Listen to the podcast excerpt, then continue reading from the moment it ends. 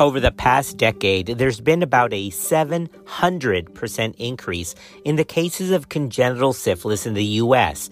Let that number sit in for just a minute. That's 700%. Rates of congenital syphilis, that's the number of cases for every 100,000 live births, have been the highest in the South and the Southwest. This has included states like Arizona, New Mexico, Louisiana, Mississippi, and my home state of Texas. Individual states have seen increases that are eye opening. From 2016 to 2021, cases shot up over 3,000% in Mississippi and 3,000% in Oklahoma. There's been more than a 2,000% increase in congenital syphilis in Hawaii and more than 1,800% in Washington. These numbers are astronomical. We have covered screening and diagnosis of maternal syphilis in other episodes, and we focused on the traditional and the now favored reverse sequence algorithm, and you can find that in our archive from July the 3rd, 2022 having recently had concern for a child born at high risk for congenital syphilis, in this episode, we're going to focus on the vertical transmission of syphilis and congenital syphilis. Ready? Lots to cover, so let's get in the vertical transmission of syphilis and congenital syphilis.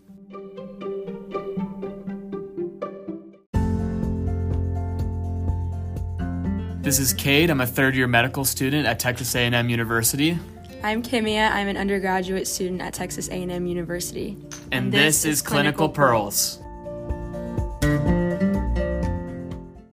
When you need mealtime inspiration, it's worth shopping Kroger, where you'll find over 30,000 mouthwatering choices that excite your inner foodie. And no matter what tasty choice you make, you'll enjoy our everyday low prices, plus extra ways to save, like digital coupons worth over $600 each week. You can also save up to $1 off per gallon at the pump with fuel points. More savings and more inspiring flavors make shopping Kroger worth it every time. Kroger, fresh for everyone. Fuel restrictions apply.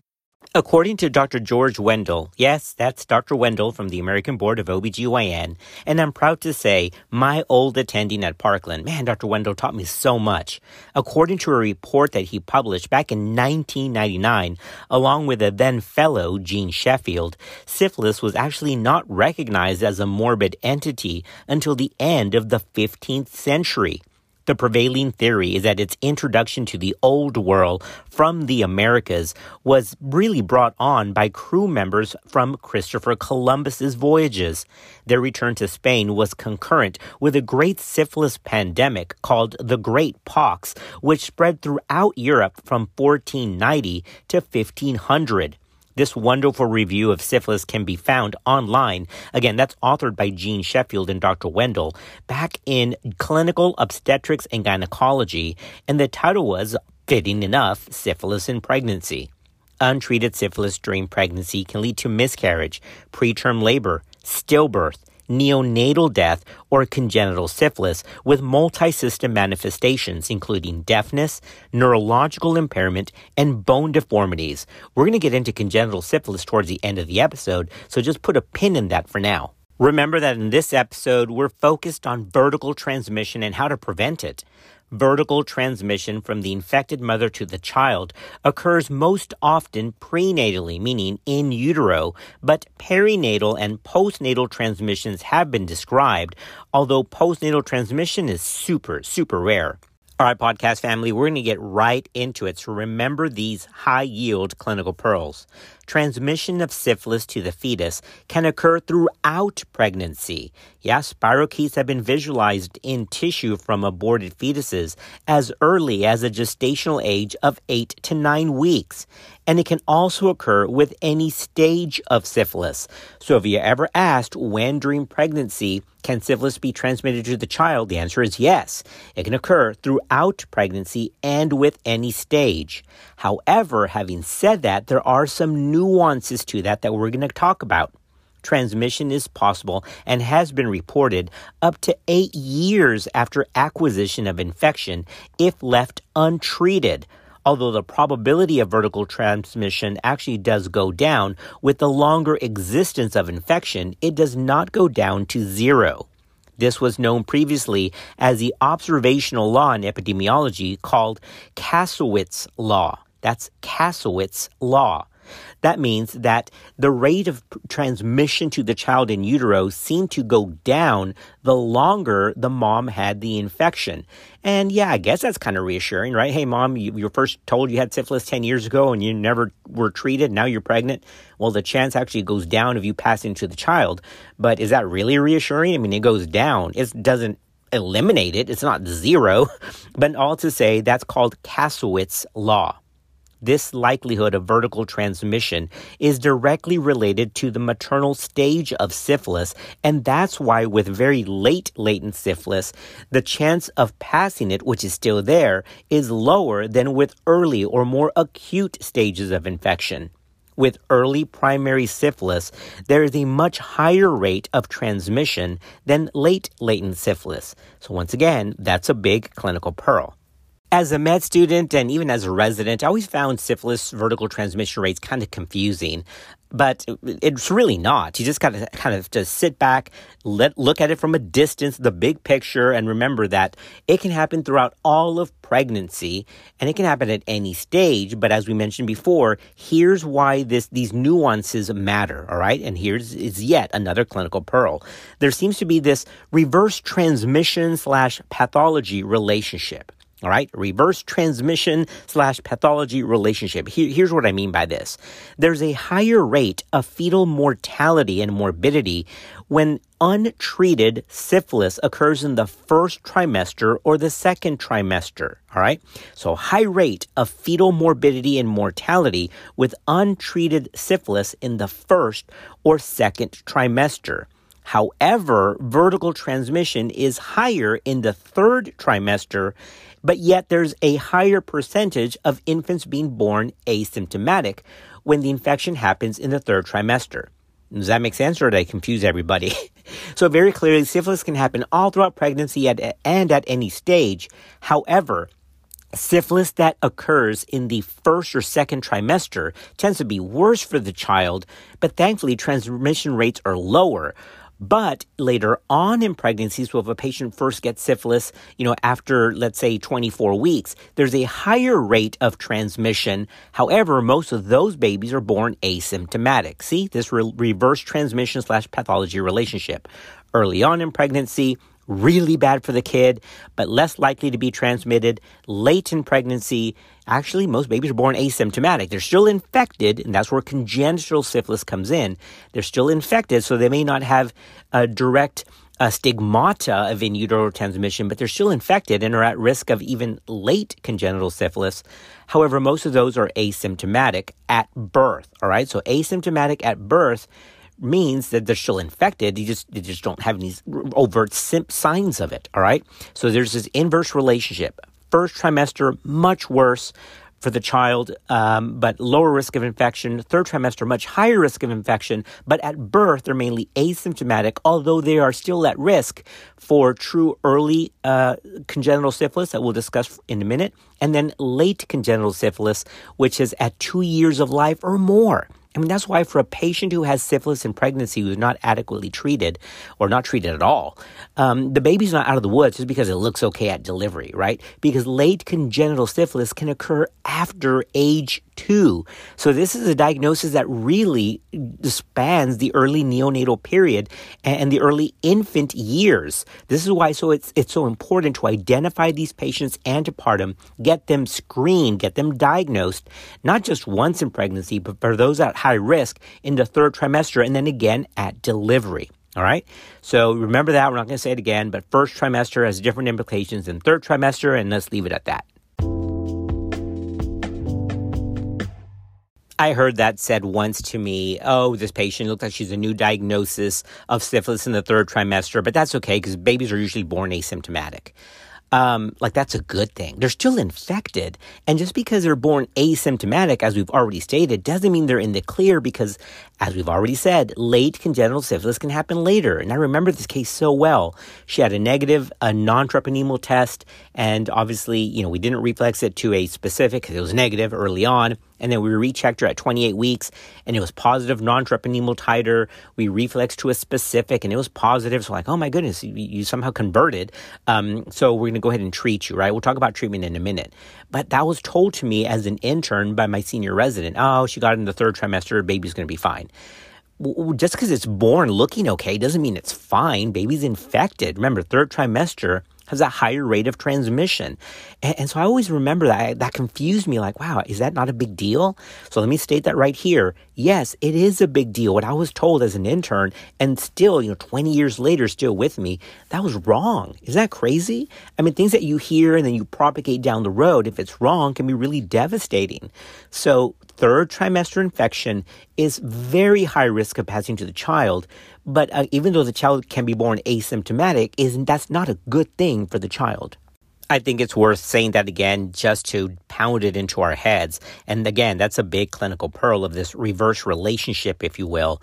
The highest rate of fetal morbidity and mortality occurs with untreated first trimester or second trimester infection. However, vertical transmission is higher in the third trimester, yet there's a higher percentage of asymptomatic neonates. And the reason that that's the case has to do with the fetal immune response, okay? So these treponemes, they pass to the child in the first trimester. The child's um, immature immune system just kind of hangs out. Baby just kind of gets infected. And then around 18 to 20 weeks, as the child, as the fetus's immune response uh, grows and ramps up, then it causes the sequelae, the, the, the congenital malformations uh, that's considered the traditional stigmata of infection. In the third trimester, the baby's still infected, right? Passes spirochetes, the immune response is there, but because delivery likely will happen quicker than obviously in the first or second trimester, then some of those immune responses may not be there. The idea is you're going to try to catch that at delivery but you may not. And we'll talk about that difficulty in a, in a minute as well. Uh, that's why it's called the great imitator, right? Syphilis is tough, guys, especially on a newborn with a mom infected, because it really limits how you investigate this child because of passive antibody from the mom to the baby. That baby's going to test positive, And we'll talk about that in a minute all to say, in the third trimester, though the child is infected, the shorter time of that immune flare uh, decreases the chance of, of physical stigmata, of, of, organ, uh, of organ pathology, all right? So that's why most babies in the third trimester tend to be born asymptomatic without overt signs or symptoms uh, because the fetal immune response tends to be a, a shorter duration compared to exposure in the first and second trimester even though the majority of vertical transmission can happen in utero, there's a certain percentage that can actually happen during delivery where the child actually comes in contact with uh, a sore in the vagina or in the cervix or in the labia. And so you get a delivery intrapartum, although most is antepartum in utero. And as we mentioned a little bit earlier, postnatal transmission from mother to child, like horizontal infection, is always possible, but it's really, really rare. So when we're talking about vertical transmission, it's mainly in utero or intrapartum, peripartum at time of delivery. All right, podcast family, this episode's full of clinical pearls, all right? So remember, while all right, podcast family, lots of clinical pearls in this episode. We already talked about risk of transmission and implications for the child based on a trimester, right? We already covered that. But that's regarding pregnancy trimester itself. But there's something else to consider here in terms of vertical transmission, and that's stage of infection. All right. So we said while syphilis can be transmitted all throughout pregnancy and at any stage, it obviously matters which trimester you're in because it's a higher rate of transmission in the third trimester. And it also matters what stage the patient is in because there's a higher rate of vertical transmission in the early stages of syphilis. And the early stages includes primary and within four years of secondary syphilis. All right. So when can you pass syphilis to the child? Yes, the answer is yes, all throughout pregnancy and at any stage, although it's highest transmission in the third trimester and highest with the early stages of syphilis, defined as primary and within four years of secondary syphilis. Why the four year thing? Because it's been found that from acquisition of infection, to clinical presentation, meaning uh, primary syphilis as a chancre or secondary syphilis uh, with a maculopapular rash, to four years from that, that's when the patient is still highly uh, um, infected and with a lot of spirochetemia in the system. All right. So primary and secondary syphilis, uh, up within four years of that, is considered early syphilis among women with untreated primary or secondary syphilis, the rate of transmission has been reported to be 60 to 100%, and then it slowly decreases with the later stages of maternal infection to about 40% with early latent syphilis but that 40% with early latent syphilis drops to 8% with late latent syphilis. Remember, we said it earlier that the rate of transmission is inversely proportional to the length of time that mom is infected without treatment. So, hey, you got syphilis 10 years ago and you were never treated and now you're pregnant? Okay. Well, thankfully, your rate of transmission is only 8% compared to, say, 40% during uh, early latent syphilis. But that 8% is nothing we should celebrate. I mean, 8% is still 8%. That's a lot. Remember, any stage of syphilis and at any trimester, syphilis can be passed to the child. Remember those percentages that we just stated. With primary or secondary early syphilis, that's untreated, all right? That's the key word, untreated the rate of transmission goes from 60% to 100%. So if you have a new conversion in pregnancy or you see a chancre, I mean, should you happen to see one? I haven't seen one like in 20 years, but if you see one, then treat it. And that 100% is only for untreated. So there is a time to intervene here. That's why we're doing this episode, right? Congenital syphilis can be almost completely preventable with appropriate prenatal care, appropriate and timely diagnosis, and quick treatment. So if you see it, treat it. Don't wait for a confirmation test. Just go, hey, look, I, am suspecting something is, is wrong here. Uh, you've got this sore. Your non-treponema test is super high. I'd rather just treat you right now. We're going to wait for your confirmation test just to confirm that and report it for sure. But it's okay to treat empirically, especially if the RPR is exceedingly high, defined as more than 1 to 32 or 1 to 64 in some studies, because those are not likely to be false positives, all right? So, yes, you can treat empirically just uh, based on a non-specific, but you want to get that confirmation test without fail. And the reason is not only do you definitely have to make sure that the patient has it, but it also goes part of mandatory reporting. And that requires a confirmatory test, whether you're in the tr- traditional pathway or the reverse sequence, okay?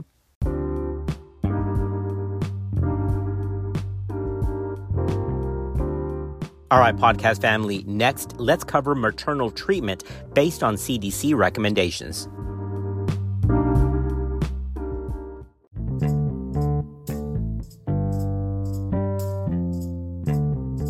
Y'all remember that the traditional guideline has been that primary and secondary syphilis can both be treated with benzathine penicillin at 2.4 million units as a single dose. Well, that's still totally correct if the patient is not pregnant. When pregnant, published evidence does indicate that additional therapy can be beneficial in order to prevent congenital syphilis. So even for women who have primary or secondary or early latent syphilis, a second dose of benzathine penicillin G at 2.4 million units can be given one week after the initial dose. You see how treatment is different in pregnancy than it is in the non-pregnant population, even though the dose of the medication is the same re-injection is recommended even for early or secondary syphilis, that's primary or secondary syphilis, or early latent syphilis. Give them that second injection because it helps better protect the baby. So, primary and secondary syphilis or early latent syphilis is one injection with a second injection one week later of benzathine penicillin G 2.4 million units. Like in my population, and I'm sure it's in yours, women who come in and test positive with a positive confirmatory test are like, I don't know when I got it. I mean, I, I've been otherwise asymptomatic. So we consider them syphilis of unknown duration or late latent syphilis. Those still require the three injections, okay? One uh, Uh, each week apart. When we talk about spacing of those and when you need re-injection if you fall off the protocol in just a minute. But it's three weekly injections of the same medication, same dose. Benzathine penicillin G, 2.4 million units. You know, podcast family, one of the things that I always found super confusing was this whole thing about penicillin G because you read some articles and it talks about benzathine penicillin. Somewhere else it says penicillin G, and then yet other places it says bicillin. All right. So it can get a little confusing. The short answer is bicillin is the long acting form of penicillin G, of benzathine penicillin. So they're all the same with one exception. There is a bicillin CR, which is not the correct dose. So this actually uh, was a CDC warning that came out back in 2004. So what happened was out of LA, out of Los Angeles, there was a health clinic that was giving out uh, exposures to syphilis and was treating syphilis with the wrong bicillin. All right, so they were using bicillin CR, which is 1.2 million units of benzathine penicillin G, uh, rather than it being the 2.4 million units. All right, so remember that the answer of how do you treat syphilis in pregnancy? The answer is benzathine penicillin G, long acting penicillin G, which is bicillin LA. All right, long acting, not the CR. Bicillin LA is the only recommended long acting penicillin for treating syphilis in pregnancy. So, yes, bicillin, uh, benzathine penicillin, penicillin G, it's all the same as long as it's 2.4 million units, and the long acting form of the benzathine penicillin G is what's recommended. When syphilis is diagnosed during the second half of pregnancy, management should include a detailed fetal level 2 ultrasound. You got to do that to look for congenital syphilis. Remember, we said that after around 18 to 20 weeks, the fetal um, immune system is now mature and is able to make that reaction that can give some of the traditional sequelae, some of the stigmata of congenital syphilis. But that sonographic evaluation should never delay treatment.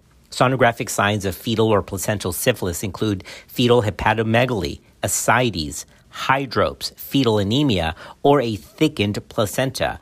All of these indicate a greater risk for fetal treatment failure for these cases that look like there's in utero fetal exposure, make sure to get your ID and your MFM physician on board.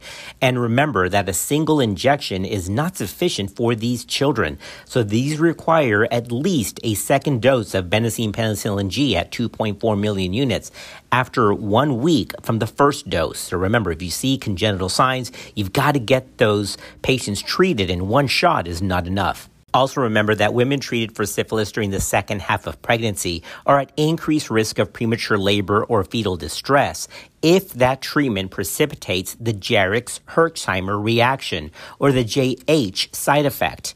This typically happens within the first 24 hours after treatment, and it's the response to the to the spirochetes dying and that immune mediated, you know, flare and inflammation that comes from that.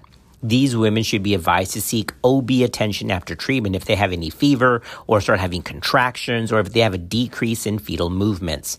Management of this is mainly supportive. The good news is that stillbirth is a super rare complication of this. However, concern for this complication should not delay treatment that's required. So treat them. You just got to give the patient the information that should they feel weird, definitely if they have fever, then they got to go back into labor and delivery for observation no data are available to support that corticosteroid treatment alters the course of treatment related complications during pregnancy. So at this time, preloading them with a steroid is not evidence based. All right, podcast family, and here's yet another clinical pearl regarding timing of the series of injections missed doses that are more than nine days off. All right. So missed doses greater than nine days between administrations is not acceptable for pregnant women and they got to start all over again. So let's say that again the optimal interval for receiving benzathine penicillin for those that are syphilis of unknown duration or late latent syphilis. Remember, those are three injections, one week apart.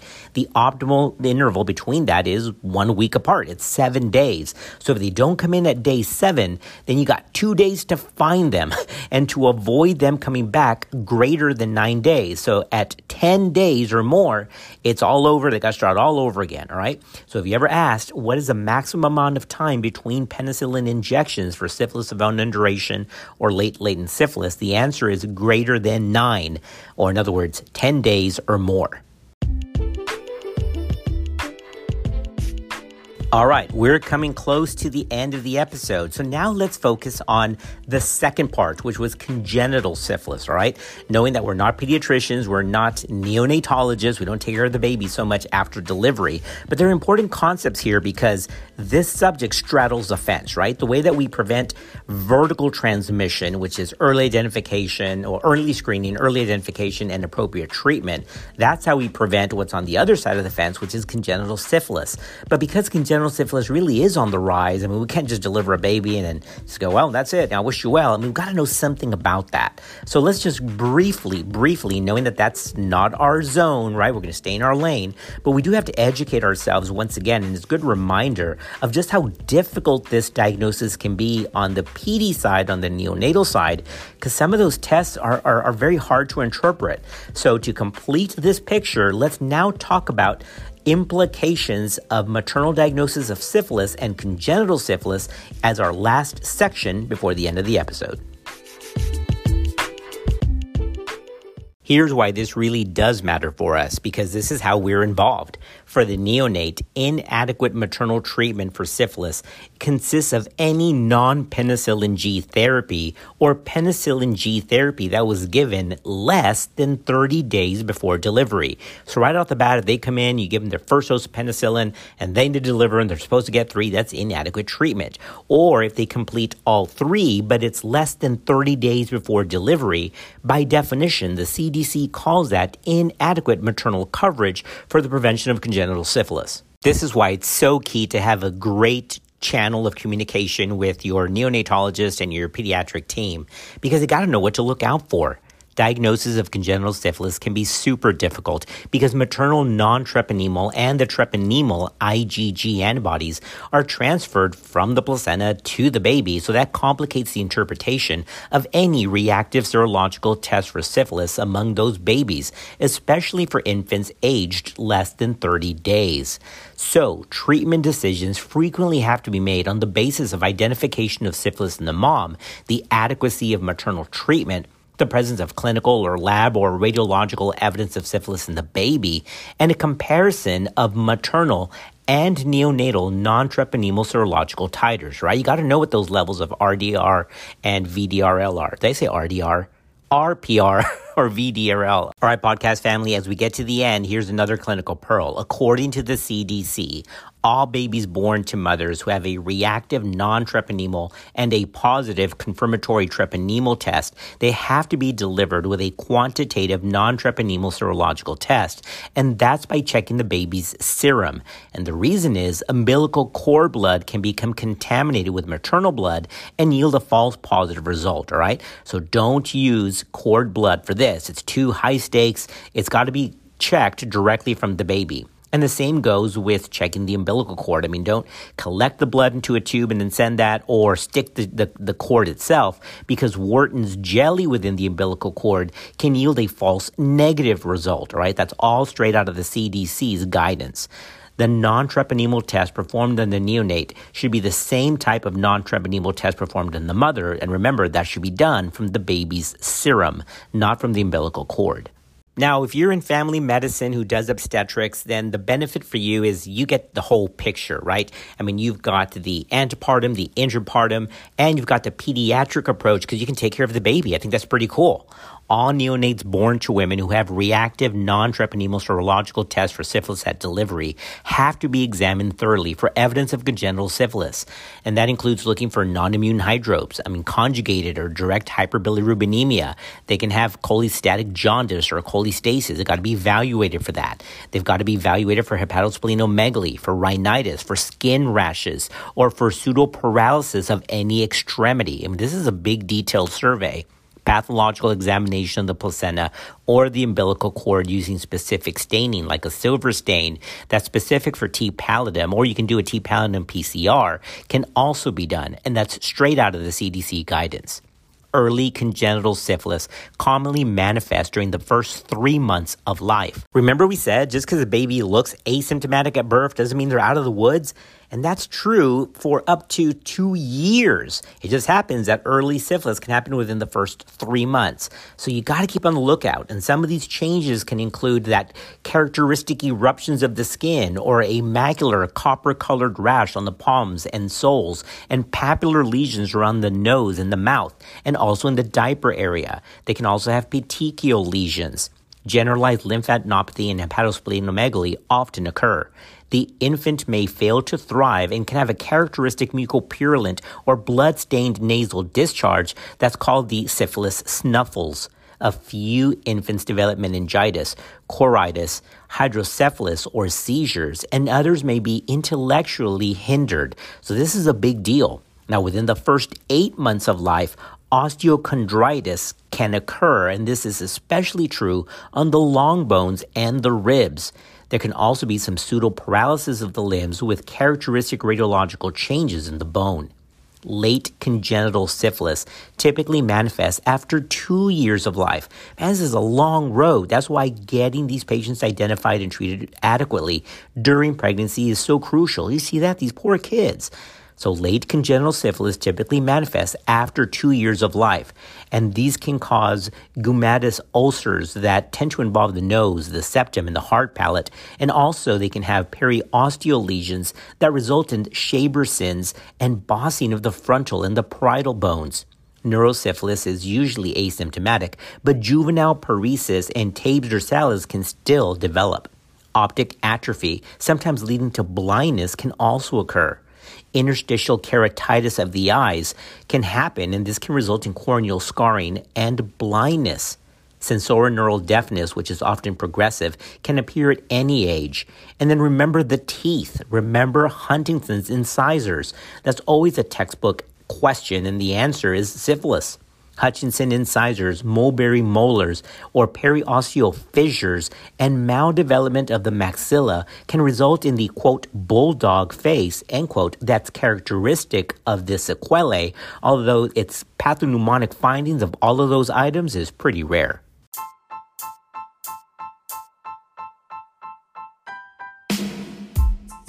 All right, podcast family, that brings us to a wrap. We have covered vertical transmission of syphilis and congenital syphilis. We got to get this thing in check, man. My goodness, this is just awful.